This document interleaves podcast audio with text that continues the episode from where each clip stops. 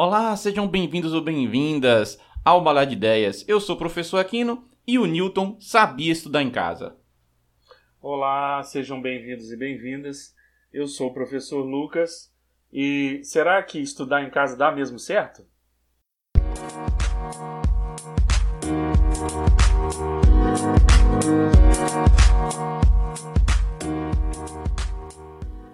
Bem, Lucas, eu quero conversar com você aqui. Estamos no isolamento social forçado, né? Devido a essa questão da pandemia do, da Covid-19. E aí eu recebi um, um, meme de uma conta no Twitter chamada Newton Citou, e tracinho de sublinhado, né? O famoso underline. E aí ele falou assim: Mano, em 1666 teve o surto da peste negra e fecharam a universidade, a Trinity College. Fiquei na casa da minha mãe e, como não tinha nada para fazer, eu fiz quatro descobertas: o teorema binomial, o cálculo, a lei da gravitação universal e a natureza das cores. Faz alguma coisa aí. Eu achei maneiro esse, esse meme, porque de fato, né, o Newton ele é, foi contemporâneo ali da peste negra e realmente aconteceu isso, né? Da universidade teve que, teve que fechar, ele voltou para casa onde a mãe dele tinha residência e lá ele fez algumas descobertas, alguns estudos, né? Ele transformou o ócio dele em alguma coisa produtiva, né? E aí eu queria ver com, com você, do ponto de vista físico, as importâncias das coisas que ele descobriu, ironicamente, naquela época, né? É, assim, é, muito do que se sabe sobre Newton é que era uma pessoa solitária, né, e de, de uma personalidade difícil, né, era uma pessoa difícil de se lidar. É, inclusive, ele, durante a infância, ele, ele, perde o pai antes do seu nascimento. Acho que com oito meses o pai dele chega a falecer e a mãe dele fica viúva. E, e a mãe dele se casa depois com, com um religioso. E ele fica muito bravo com isso, né? Ele até relata que num dos seus diários lá que gostaria de pôr fogo na casa com a mãe e o padrasto dentro. Caramba! Para você ver a, a, o tipo de personalidade que ele era. Uh, ele é uma pessoa introspectiva, né? E assim, e, e engraçado que considerado por, por muitos historiadores como um aluno mediano durante os anos da escola, tá?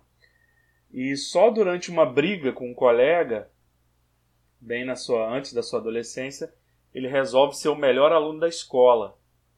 E não só é, da sala, né, da escola toda. Então começa a estudar aí com avidez, né? Um segundo fato curioso também, ou seja, ele teve uma primeira virada acadêmica, que foi essa ah, na infância, né? Em que ele resolve estudar mais. A segunda virada acadêmica dele é aos 20 anos, quando ele recebe um livro de astronomia, pega em mãos e percebe que não entende a matemática do livro. Então isso serve como um plus para ele se dedicar, né? Mais à matemática, começar a estudar mais e tal. E, e depois ele, no caso, vai para a universidade, né? Onde não, não se mostra um grande destaque logo de cara, né? Mas acontece exatamente o que o professor Aquino falou: vem a peste e ele é obrigado a ficar recluso é, na fazenda da mãe, na casa da mãe, assim, uma, um lugar é, distante dos grandes centros, né? E ali ele faz diversas quatro descobertas importantes ali, né? Gravitação, cores, é, o binômio é, e outra outra descoberta. Então ele ele tem um, um, tempo ali altamente produtivo, né? E veio essa essa indagação aí a respeito de se trabalhar sozinho é bom ou ruim, né? É, acredito que muitos dos defensores aí do homeschooling, né, como é conhecido, estudar em casa, eles pegam esses exemplos pontuais e falam: olha, Newton fez isso, você também pode fazer, entendeu? É. É, é, engraçado o caráter da genialidade. Hum. É, quanto, você, você deve se perguntar quantos gênios existem na sociedade, né? Sim é, existe um número reduzido de gênios. O que é certo? é interessantíssimo e curioso, né? É, e eles têm um caráter muito curioso. Qual que é esse caráter curioso? Porque, é, lembrando aqui de outro gênio também, né, do nosso, mais do nosso tempo, que é Einstein, ele também não se mostrou um aluno, é, um prodígio na infância. Inclusive, os professores alertavam que ele mal conseguiria chegar a aprender a ler, tá certo? E na faculdade também ele foi, ele foi colocado a pecha nele de cão preguiçoso. Porque, obviamente, devia ter alguma preguiça em realizar cálculos, né? Então ele também tinha esse caráter aí de não ser um grande prodígio. Então o Newton ah, tem muitas semelhanças, né? Nesses gênios, né? Hum.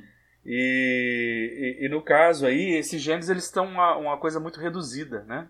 Sim. Então, para você, e como eles são tão díspares na sociedade, para você fazer um cara desse sentar numa sala de aula, seguir um padrão de ensino estabelecido aí há muito tempo, é, é complicado para esse tipo de gente, né? Uhum. Eu estudei com uma pessoa no, fiz mestrado e doutorado com um rapaz também que ele que ele tinha uma capacidade assim, não vou dizer genial, mas muito acima da média. E ele se sentia incomodado em ficar em carteiras de sala de aula.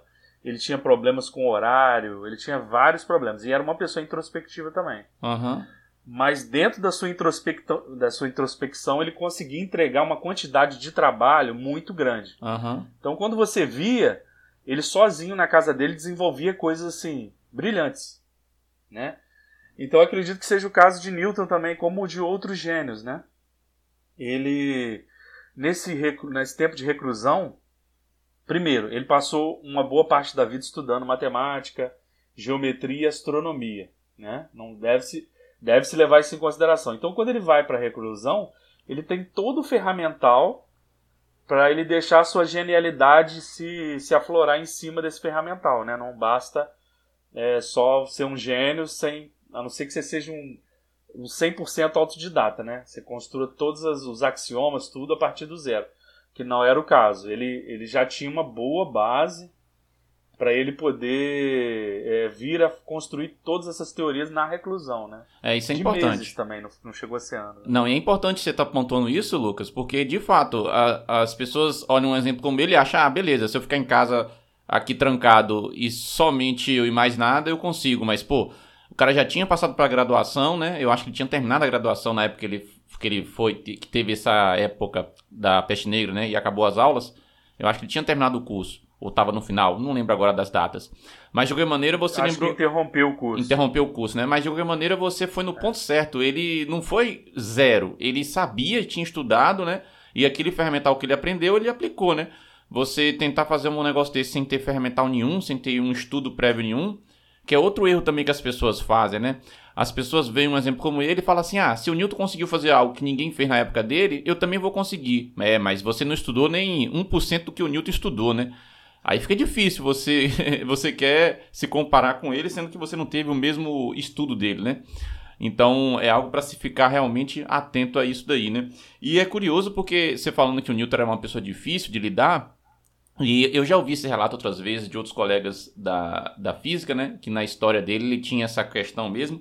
E tem uma passagem também curiosa, entre tantas outras, que teve aquele problema da é, braquistocrona, que é aquele problema que é o seguinte: dado que você tem dois pontos, A e B, é, e aí você vai botar um, um, corpo no ponto A e vai deixar esse corpo é, ser movimentado livremente apenas pela ação da gravidade, né?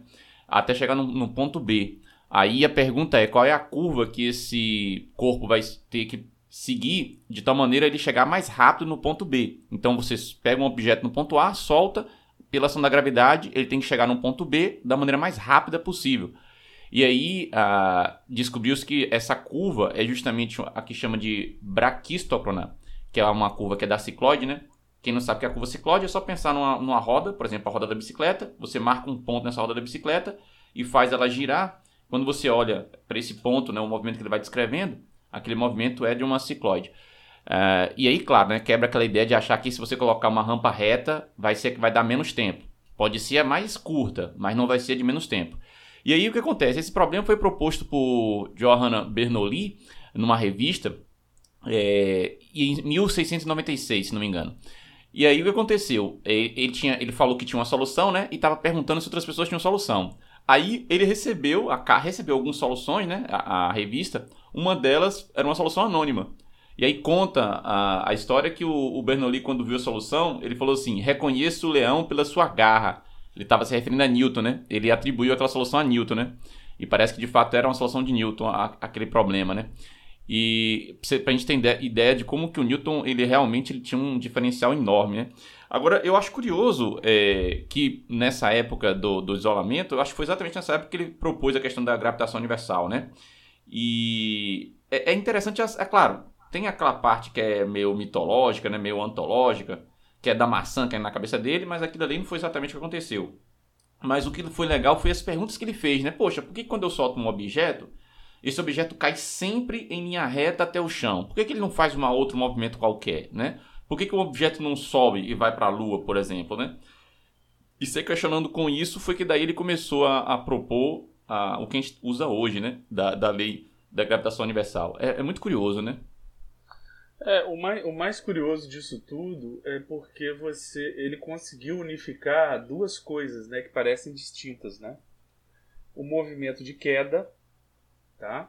De um qualquer objeto na próxima da superfície da Terra e o movimento dos astros, que tem origem na mesma lei. Só que se você não, hoje a gente, eu sei disso, você sabe disso, várias pessoas sabem, né? Hoje é bem posto na ciência isso mas você, na época, era uma coisa separada, né? Parece uma coisa que não pertence ao mesmo campo. Porque você. Só de você pensar que a Lua está girando em torno do, do, da Terra, e ela, ela não. Ela não choca-se com a Terra, né? Sim, ela não cai para a Terra. Ela não cai para a Terra. Aí um leigo, ele pensa, bom, não faz parte da mesma lei, porque se a atração faz vir para o centro da Terra, a Lua deveria cair para o centro, né? Na verdade, é que ele observou isso, primeiro chegando à conclusão que as órbitas tinham que ser elipses dados pela lei do, do inverso da distância, produto das massas inverso da distância, e que essas órbitas deveriam ser elípticas. Ele já tinha se resolvido esse problema e quando foi lhe perguntado, ele de pronto respondeu isso e, e, e foi incentivado a publicar as suas conclusões, né? Uh, e, e, só isso já, é, já mostra uma genialidade incrível. Só que como eu, como a gente vem dizendo, né, como uma personalidade é difícil, ele fez uma grande descoberta e teve que ser incentivado a publicá-la, ou seja, por ele mesmo aquilo teria ficado escondido com ele. Ele muitas muitas publicações foram feitas no seu pós-morte. Porque em vida ele não ele não, não teve o desejo de compartilhar ou de publicar coisas do tipo, né? É, e tem outra também, tem aquela que é, tem certas descobertas que ele fez sobre óptica, que eu acho que ele também fez nessa época que ele estava é, do isolamento, né? Depois a gente pode até comentar um pouco sobre isso, porque teve uma que ele até enfiou um, um aparato no olho, né? No fundo do olho, é, para cutucar lá no fundo do olho e tirar algumas conclusões. E teve coisas que ele não publicou enquanto estava vivo o, o Hulk, né? Da Lady Hulk, porque ele era um ferrenho crítico do Newton, né? Aí só depois da morte do Hulk ele foi publicou algumas, algumas coisas de óptica, é, óptica, né? Não ótica. E também é outro aspecto curioso, né? É, ele, ele realmente tinha essas, essas grandes brigas, né? As grandes brigas de Newton e como ele teve uma ascensão muito grande na comunidade científica, assim, sua, sua genialidade foi reconhecida, é, ele esmagou algumas pessoas, né? Então, é, Hulk foi uma delas, né? Inclusive, a, a, frase que ele disse que foi longe porque, é, porque apoiou-se no ombro de gigantes, ele, o pessoal fala que, tipo, olha, ele, ele se apoiou nas ideias de ali de, de, de Copérnico, de Kepler, de Galileu, e outros dizem que ele apoiou o ombro de gigantes, provocando Hulk porque era um baixinho, né? Tem essa dicotomia aí. Será que ele falou isso porque quis ser humilde em falar que já tinha muita coisa feita, ele apenas deu um próximo passo? Ou ele quis provocar Hulk, que era um baixinho, né? Então ele, ele tem essas brigas históricas aí, ele massacrou muita gente por ser considerado eh, já ter sido uma ascensão científica muito rápida. Uma das coisas que ele, que ele fez na época também foi desmentir a teoria corpuscular. Ele, ele desmentiu a teoria corpuscular da luz, ele colocou a teoria ondulatória da luz, sabe? E hoje a gente sabe que a, a, existe a dualidade, né? Ora a luz se comporta como onda, ora a luz se comporta como corpúsculo, né? Ou seja, quem ficou, quem colocou a teoria contrária dele ficou desprestigiado, né? Ficou por baixo, vamos dizer assim, né? E muitos outros casos, né? O caso de Hulk foi um caso, né? Esse outro caso da, da natureza da luz foi outro caso, igual você bem falou que ele estudou durante a reclusão, né? E muitos outros casos aí. É, e, e acho engraçado essa parte do dele ter feito esses experimentos curioso, na verdade, né? De ter realmente enfiado um aparato no, no fundo do olho, né? Na verdade, ele enfiou, pelo que eu já entendi, pelo que eu já li, é entre as, a pálpebra, né? E aí, não é que ele furou o olho dele, né? As pessoas às vezes têm essa ideia, não é isso. É que entre o seu globo, o seu globo ocular e o seu crânio, né? Tem um espaço ali, né? Então, o que ele fez foi enfiar alguma coisa ali por trás, né? Nesse, nesse espaço, digamos assim, para futucar lá o, o fundo da, da, da córnea é, pelo, não por lado de dentro do olho, mas pelo lado de fora do olho, né? Pelo lado de fora do globo ocular. Para poder dar aquelas manchas que a gente poder ver no olho quando a gente olha muito, por exemplo, a gente olha muito forte para um ponto de luz e sai assim, daquele ponto de luz, vê umas minhoquinhas de luz, né? Umas, uns pontos luminosos no olho. Ele queria estudar aquele negócio lá.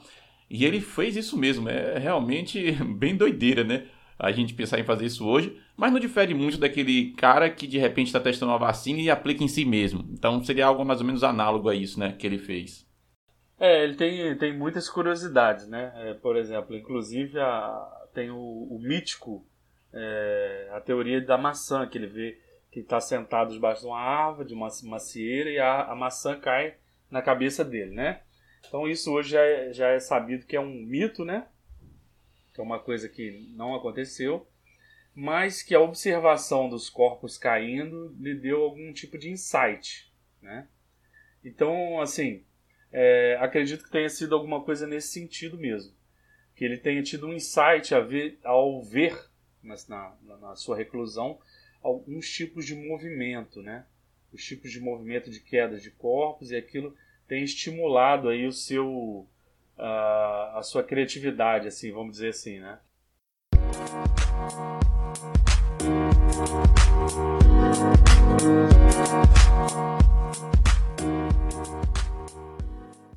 Lucas, e puxando agora o assunto para a questão do autodidata que você falou, né? Ou então, na verdade, é, eu queria puxar, não exatamente para o autodidata, né? Porque, em, por, por definição, o autodidata seria aquela pessoa que nem precisa de professor, né? Dado que ele consiga acessar o conteúdo, ele aprende por si só.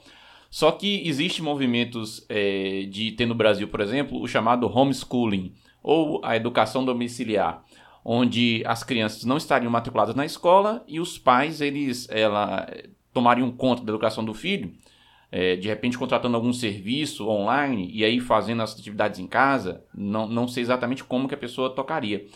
É, que no Brasil ainda não é permitido, né? Se você pega uma criança em idade escolar e não matricula no, no, na escola, então se você faz isso com seu filho ou com sua filha, você até sofre penalidades é, legais, né? Você é processado. E aí tem esse movimento no Brasil para tentar fazer o homeschooling, que alguns países têm, outros não, tem outros países que é proibido. E aí, agora, nesse momento de isolamento que a gente está vivendo é, com a pandemia do COVID, da Covid-19, é, meio que está tendo uma forçação do método do, do homeschooling. Por exemplo, a minha filha não está indo para a escola, como todas as, as, crianças, né? Nós temos aí é, com as escolas fechadas. E aí a escola fica dando orientações, ó, oh, vamos postar uma atividade na plataforma que a gente usa. Aí a pessoa acessa, faz aquela atividade com a criança, né? Então é meio que forçando o homeschooling, né? É, as pessoas não queriam exatamente isso, mas está acontecendo. E a experiência que eu tenho, que eu tenho visto, eu fico imaginando é, como que as pessoas poderiam gerenciar isso, porque não é uma atividade simples, né? E olha que a gente tem formação de professor, nós dois fomos formados para ser professores. Ora, imagina aquela pessoa que não tem essa formação. Tudo bem que minha filha ainda é muito nova, ela tá no, na, na, no segundo ano que chama, né? Que é a antiga primeira série. Agora eu fico imaginando aquela, aquele pai que tem um filho que já está lá no ensino médio. Ele não vai ter condições de ensinar todos os conteúdos de matemática, de física, de química, de nada disso, né? Eu não teria condições de ensinar química, por exemplo. Eu poderia ensinar matemática, né? Poderia de repente ajudar na física, mas na química eu não conseguiria, na biologia também não. Então, é, como que vai ser a implementação disso, né? Como é que eles fariam esse tipo de, de homeschooling aqui no Brasil. E depois a gente pode até comentar a questão de que a escola também tem outro papel que é a interação social, né? Que aí você teria que buscar outras formas de fazer a interação se você bota o seu filho em homeschooling, né? O que, que você acha aí disso? É, foi muito bom você ter levantado essa ideia. Primeiro, pelo que eu tinha dito antes, que você não deve levar em consideração esses outliers, ou seja, esses gênios fora da curva, tá? Porque, primeiro, pelo que você falou, interação social, que você precisa ter. Segunda coisa, disciplina. Você está numa sala com 20, 30 alunos, você, tá, você é subordinado a um professor, é, você é, acessa o professor com uma série de protocolos, né? Pede para sair e tal. Então existe um gestor na sala, existe um gestor na escola, está sobre o gestor da sala, existe uma cadeira hierárquica que o aluno deve aprender, né? Isso, isso é fundamental. E ou por outro lado também, no Brasil a gente não pode ser simplista.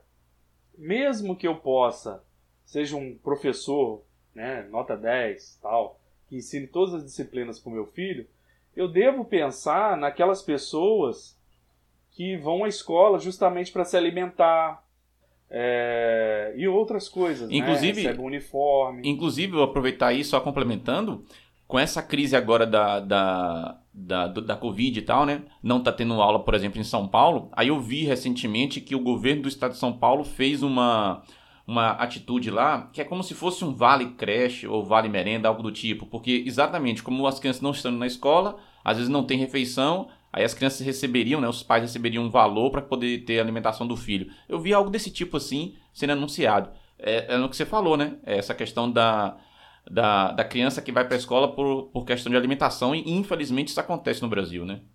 É, é, você não, você tem que levar em consideração a grande massa da população brasileira. Então, a grande massa da população brasileira a, o pai trabalha, a mãe trabalha, ou seja, mandar o filho para a escola é a questão de alimentação, é uma questão de disciplinar a criança e socializar, é uma questão de que o pai não, essa criança não vai ficar sozinha em casa, lá ele está exercendo algum tipo de atividade, atividade física e tudo mais.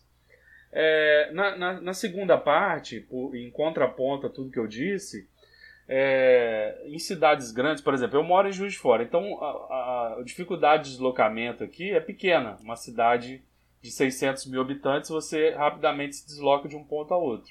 Mas se você pensar em cidades como São Paulo, por exemplo, eu imagino que um deslocamento bem mais penoso. Então eu acredito que é o seguinte, que você tenha que ter como talvez um complemento plataformas de ensino mas exatamente para quê? Para o aluno ir para a escola, frequentar a escola, tal, tal. E no pós-aula ali, no, no, no, período do contraturno, ele possa vir aprender em plataformas e que essas plataformas elas sejam totalmente montadas para mostrar as dificuldades dos alunos e, e orientar justamente é, as dificuldades e quem está fazendo as, as atividades ou não. Mesmo porque você, você hoje um professor, ele, ele dá aula em turmas de 40 alunos. Né? E um professor aí para ele dar aula todas as manhãs, por exemplo, um professor de física, ele dá aula em oito, dá, consegue dar aula em oito turmas, nove turmas.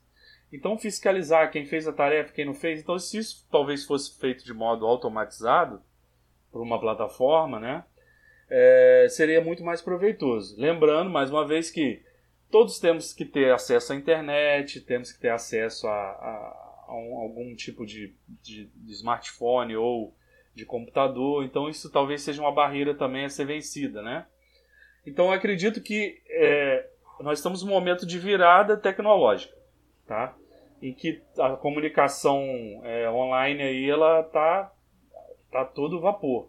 Então nós temos que usar todo todo esse recurso de modo educacional. Eu, inclusive, na quarentena aqui, já passando a minha experiência pessoal, que não deve ser levado em consideração, porque eu já sou formado, já sou mais velho. Eu fiz vários cursos aqui, estou fazendo aqui online. Então ontem mesmo eu comecei de, é, de manhã, comecei uma hora e parei 10 horas da noite. Mas, por exemplo, eu sou mais velho, então eu tenho uma disciplina já adquirida, eu já tenho uma formação, então meu nível de aprendizado é diferente. Então tudo isso deve se levar em conta. Então, por exemplo, uma criança pequena, para aprender na frente de um computador, para aprender, não é possível. Como que ela vai ficar sentada ali, atenção e tudo mais? É, ainda mais se não tiver, difícil, é, né? ainda mais se não tiver um, uma, uma, uma pessoa ali orientando, né? Que é, que é, é outra questão. supervisão. É, que, é. que é uma coisa curiosa, que é só completando aí, que é o seguinte, a gente está numa situação onde tanto o pai e a mãe e a criança estão em casa, porque está todo mundo no isolamento. Mas num dia a dia normal, não fica o pai e a mãe em casa. Ou, ou pode até ter, ou pode até ser que aconteça eventualmente de um dos dois ficar em casa. Pode acontecer, em algumas famílias isso acontece ainda. Mas não é a realidade de muitos casos. Então, como é que vai ficar isso, né? Se o pai e a mãe trabalham, como é que você faz a questão do homeschooling? E ainda tem outra coisa que me preocupa, mas aí, claro, né? A gente também não pode é, deixar de fazer alguma coisa porque vai ter pessoas que vão fazer de maneira errada, né? Porque se a gente for usar esse argumento, a gente não faz nada na vida, né? Mas assim, tem algo que eu acho interessante a gente pontuar, que é o problema de você poder acontecer de ter é, uma, um extremismo, né? Em que sentido? Imagina uma família neonazista, que existem famílias neonazistas, por incrível que pareça. Aí essa pessoa, essa família decide fazer o homeschooling com a sua criança em casa. E a sua criança, ela só vai ter contato com neonazistas. Então ela vai crescer achando que é normal achar que ela é superior aos outros porque ela é branca, ariana, etc. Isso é só um, um exemplo, né? Temos outros exemplos também mais é, gritantes também, como que teve acho que foi em 2018, se não me engano, daquela família americana que o pai prendia as crianças em casa. Ele tinha cinco crianças em regime de educação domiciliar e as crianças eram presas dentro de casa, né? As crianças não saíam e tal, ficavam aprisionadas dentro de casa. E aí tiveram sérios problemas de desnutrição e, mal, mal cuidado e tal. Tudo bem, esses são os casos extremos. Mas ainda assim, são coisas para se pensar também, né? Que deve-se ficar atento. É, eu, eu, eu aqui, particularmente, é, eu gosto de defender a posição é, da, da liberdade, né? Eu não vou, eu acredito que o, que o indivíduo deva assumir responsabilidades. Só que nesse caso, é, você está tratando da vida de crianças, né? Porque você está ali na primeira infância, segunda infância e, e as fases mais, é, as fases menores da criança, né? Então é complicado você dar uma certa liberdade e uma, você no Brasil, por exemplo, a gente como que a gente vai fazer esse tipo de, é, de, de, cobrança, né? Como que vai ser fiscalizado? Então vai ter que ser criado um órgão para fiscalizar os pais que fazem homeschooling, né? Vai ter que ser criado um órgão para que os pais levem as crianças numa, nesse órgão e façam provas periodicamente. Você está entendendo a quantidade de implicações que isso vai levar? Ah, sim, com certeza. Implicações legais, implicações sim, jurídicas, sim. É, anormalidades, como você disse, o caso do pai que prendeu as crianças, uma anormalidade. Sim. Mas a partir do momento que você permita que a criança fique em regime de homeschooling, aí seis meses, quatro meses, pode aparecer um pai maluco e fazer isso, e prender as crianças dentro de casa. Uhum. Então, quando você está lidando com a vida aí de. Quando você está lidando com pessoas que ainda não têm a capacidade de decisão, né, como são as crianças, no caso, tem que se pensar em todas essas alternativas, né?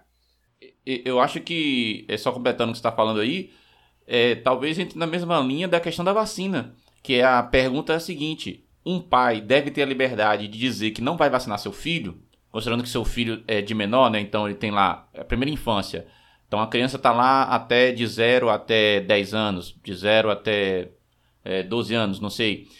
E aí, o pai deve ter a liberdade de dizer que não vai vacinar seu filho e não vacinar mesmo? Pô, é um negócio que a consequência vai ser na criança e não no adulto em si, né? É, é, quem está desprotegido é a criança. E fora que essa criança depois pode passar para outras crianças, né, de outros pais. Então, como é que você gerencia isso? A liberdade do indivíduo, que eu acho que é razoável que a gente defenda a liberdade dos indivíduos, mas em compensação você tem certos momentos onde aquele indivíduo, a liberdade dele, na verdade está implicando em um terceiro, né? No caso a criança. É, é complicado você estabelecer esse marco, né? Da sua liberdade onde afeta só você e onde vai afetar outras pessoas, né? É, eu, na verdade, eu considero isso assim, eu sou, como já vou voltar a repetir, adepto das liberdades individuais, né? Mas nesse caso eu considero isso como um modismo, né? Um modismo americano que foi de... quem está se inspirando nessas campanhas, né? É, vê nos Estados Unidos um modelo, mas a gente deve lembrar que é diferente, né? É uma, é, são filosofias de povos diferentes, né? Então, por exemplo, nos Estados Unidos, a, a propriedade privada ela é o bem máximo, né? O seu bem máximo. Enquanto no Brasil a gente tem como filosofia máxima a vida, né? Então são maneiras de encarar diferente, até em outras questões, questões de armas, propriedade, defesa da propriedade, ou seja, um país que passou por várias guerras, né? É, é natural, ou seja, é uma coisa entendível que se tenha certos tipos de atitude é, de mais liberdade do que nós brasileiros que temos uma cultura eu hoje consigo enxergar muito mais conservadora né, ao longo da história. Você pode ver que o Brasil é foi o último país a abolir a escravatura, o último país a instituir o divórcio, por exemplo. Ele foi o último país, acho que acredito que as mulheres votaram, ou dos últimos. Então é um país que as liberdades individuais elas aconteceram de modo tardio. Né? Então, ou seja, se procurou conservar certas é, tradições, né? E vem esse modismo, eu vou falar a palavra que me vem à mente mesmo, modismo, o modismo americano, de fazer o homeschooling. Mas a grande massa trabalhadora, ela não vai poder aderir ao, ao homeschooling, né? Por todas essas questões que nós falamos aqui, né? Sim. Desse, desses porquês se levar o filho à escola. E é engraçado porque você falou de modismo americano, e de fato existe uma, certa, uma certa característica do brasileiro de buscar logo o modelo primeiro nos Estados Unidos, né? Provavelmente por questões históricas também, é, ainda mais hoje também, os Estados Unidos têm uma, uma importância muito grande no mundo, é uma das maiores economias e tal. Então, e, e fora que eles souberam fazer a lição de casa, digamos assim, eles são muito bons de marketing, então você vai ligar uma rádio hoje em dia, em praticamente qualquer lugar do mundo, e você vai, um, vai ouvir um cantor norte-americano, uma cantora norte-americana, é, cantando, né? O que é uma coisa assim impressionante se você for pensar, né? Fora os produtos deles, você vai ter Coca-Cola. Coca-Cola você vai ter no mundo inteiro. Então é realmente um negócio que eles conseguiram avançar no mundo todo, né? Eles conseguiram é, impor, digamos assim, ou conseguiram espalhar a cultura deles. E nesse ponto é curioso, porque se a gente fosse pensar assim, os Estados Unidos não é top em educação, em ensino básico, pelo menos eles não são top, né? Existem outros países que, tem, que estão à frente deles, como por exemplo a Finlândia. A Finlândia está mu tá muito à frente dos Estados Unidos. Mas por que, que a gente olha para o americano, né? É, você falou da questão das armas, né? Que existe no Brasil um grupo de pessoas que querem seguir o exemplo americano, né? Acha que tem que ter armas de tudo quanto é calibre e teria que ser liberado e tal.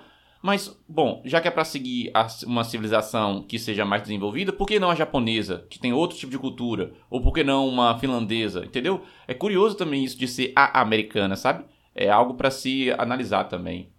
É, é um modismo que está sendo instituído no Brasil. Na verdade, o Brasil ele teve, até os anos 40, se não me engano, ele teve influência cultural francesa muito forte, né?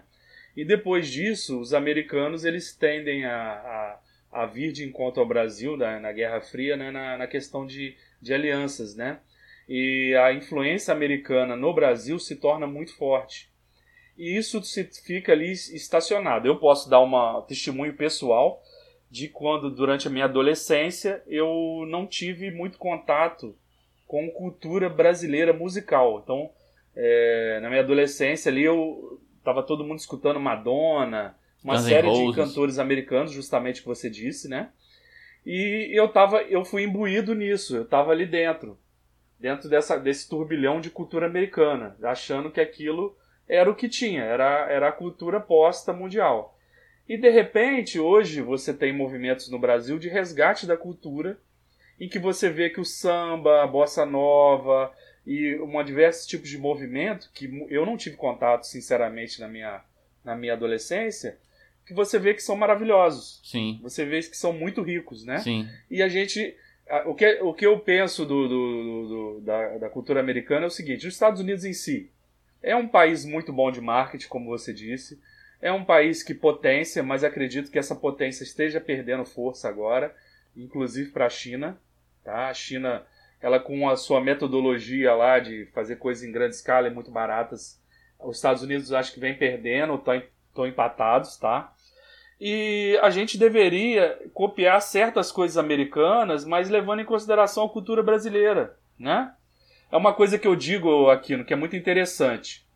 No Japão, as artes marciais usam kimono, que são uma roupa comprida que vem até a manga longa, calça, as artes marciais em geral, né? O karatê, o judô usam kimono. Na Tailândia, as artes marciais usam short. Mas isso tem uma, um motivo. Por que, que isso tem um motivo? O Japão é um país frio, então se usa kimono para praticar artes marciais. A Tailândia já é um país mais tropical, mais quente, então se usa short. Então faz sentido no Brasil a gente querer usar terno? Estamos num país tropical, então obrigar as pessoas a andar de terno como uma indumentária formal, eu acredito um despropósito. Eu, eu, a minha opinião pessoal. Então, uma coisa copiada de alguma cultura, provavelmente, não vou saber exatamente de qual, mas estamos num país tropical, então você força as pessoas a uma roupa que não combina com o clima, sendo que é uma coisa imposta pela sociedade, não demonstra, né, não, não agrega nada na sua capacidade, né? Então é exatamente isso. Então os povos orientais, como você disse, eles já mostram pra gente é, como se comportar na mesma situação em lugares diferentes. Usar kimono e usar short. Aí no Brasil, por uma questão cultural, por exemplo, se pratica as artes marciais japonesas com kimono, tal, tal, mas estamos num país tropical. Ou seja, devemos copiar, mas adaptados à nossa realidade, né? Uhum. Ou seja, se nos Estados Unidos eles têm condição de ter o homeschooling, de ter pais em casa e pais instruídos, e não precisam da merenda e uma série de questões, ok, eles podem fazer lá. Mas será que isso faz sentido pra gente? Essa é que é a pergunta que tem que se fazer, né? Sim, sim. Dada a nossa, nossa realidade, como você falou, de tudo, né? A questão de uh, acesso à internet e, e tal, né? É, que não vai ter todo mundo. Então, na verdade, eu acho que se fosse implantado um homeschooling, é, a, acho que a grande discussão é essa: é que você vai ter apenas um grupo de pessoas que tem condições de fazer. E do jeito que está hoje, aí nesse ponto eu posso até concordar com quem defende o homeschooling, é, que a gente também não pode fazer com que a pessoa que queira fazer seja proibida. Então, vamos lá, digamos que a pessoa está querendo fazer tudo direitinho, ela vai fazer tudo conforme manda a legislação, ela vai submeter o filho dele ou a filha a periodicamente avaliações, né? para depois conseguir uma titulação, porque no final das contas vai valer como titulação. Essa pessoa depois vai poder fazer coisas que envolvam o ensino médio completo. Então tem que ter uma regulamentação aí, né? Ah, vamos supor que ela vai fazer tudo direitinho. E aí, do jeito que está hoje, essa pessoa é uma criminosa, né? Ela pode ser presa se ela e processada se ela não colocar o filho na escola.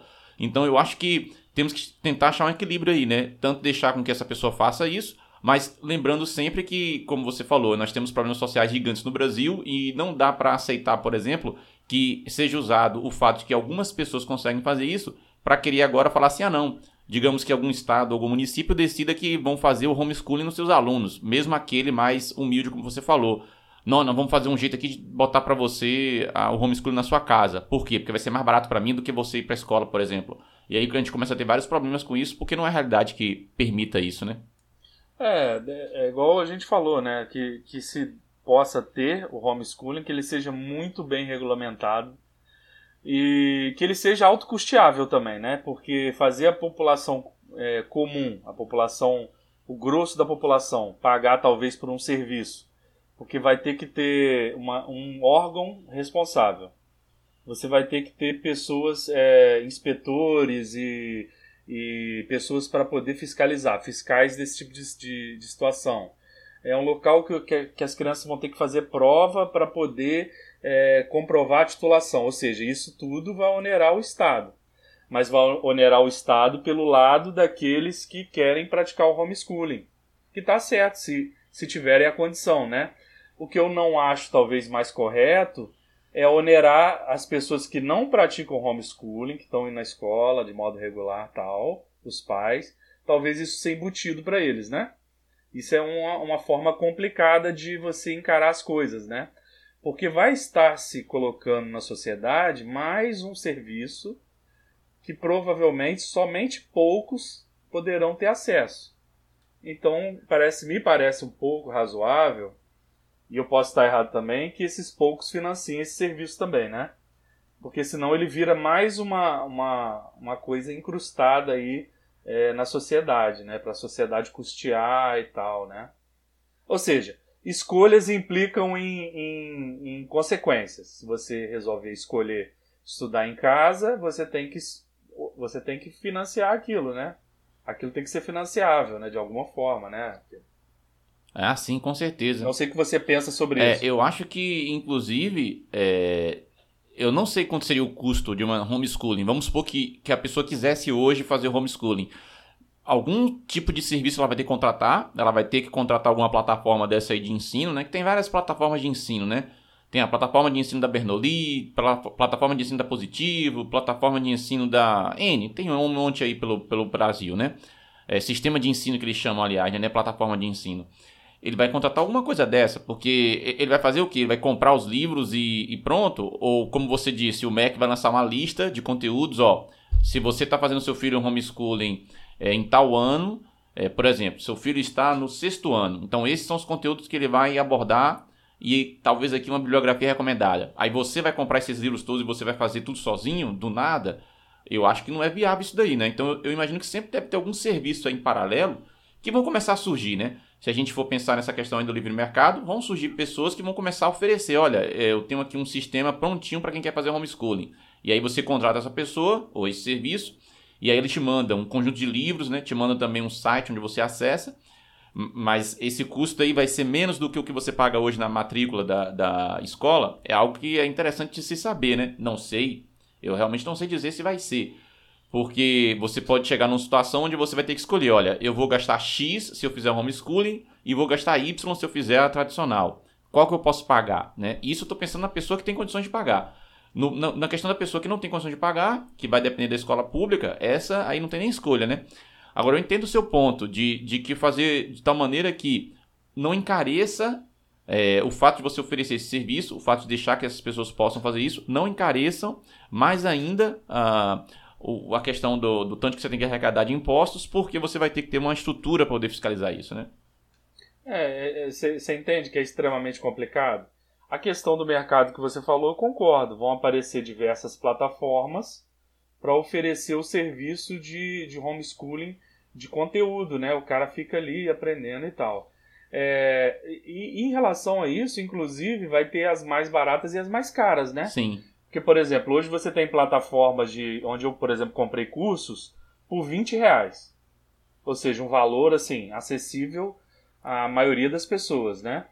E tem uma plataforma estrangeira que oferece curso de Harvard e tal, tal, que os cursos são na casa dos mil reais, dois mil reais. Tem as nanograduações né, online também de universidades lá de fora, ou seja, as universidades lá fora. Elas já viram que você, por exemplo, você tem um diploma de Harvard. É, pouquíssimas pessoas têm e um diploma super conceituado. Se você puder ter isso aqui em Juiz de Fora, né? Sim. É super acessível, vamos dizer assim. Mas aí você vai pagar um custo para Harvard lá te dar esse curso online e eles estão de olho nessa, nesse mercado, né? Essa, essas universidades lá de fora, que apesar de serem públicas, elas não são é, de graça, elas têm o, o custo, é, os alunos têm que pagar, né? Nos Estados Unidos, por exemplo, você tem que financiar o seu, a sua faculdade. Então, os pais, quando nasce a criança, eles já começam a fazer uma poupancinha, porque não é barato você fazer um curso superior. Então, você vai fazendo aquela poupancinha. Então, essas universidades, elas já vendo, é, já mirando nos outros países, elas fazem isso. Olha, eu te ofereço nanograduações, são graduações curtas. Em determinado assunto você faz e me paga um valor lá, é um jeito dela atingir o mundo todo e se financiar, né? É uma forma dela, dela se financiar aí. Então é, é realmente você vê como é que é uma questão complicada, né? Mas está é, tá acontecendo no mundo. Mas lembrando mais uma vez que na questão dos adultos isso é muito mais razoável você tem problemas de deslocamento e tal.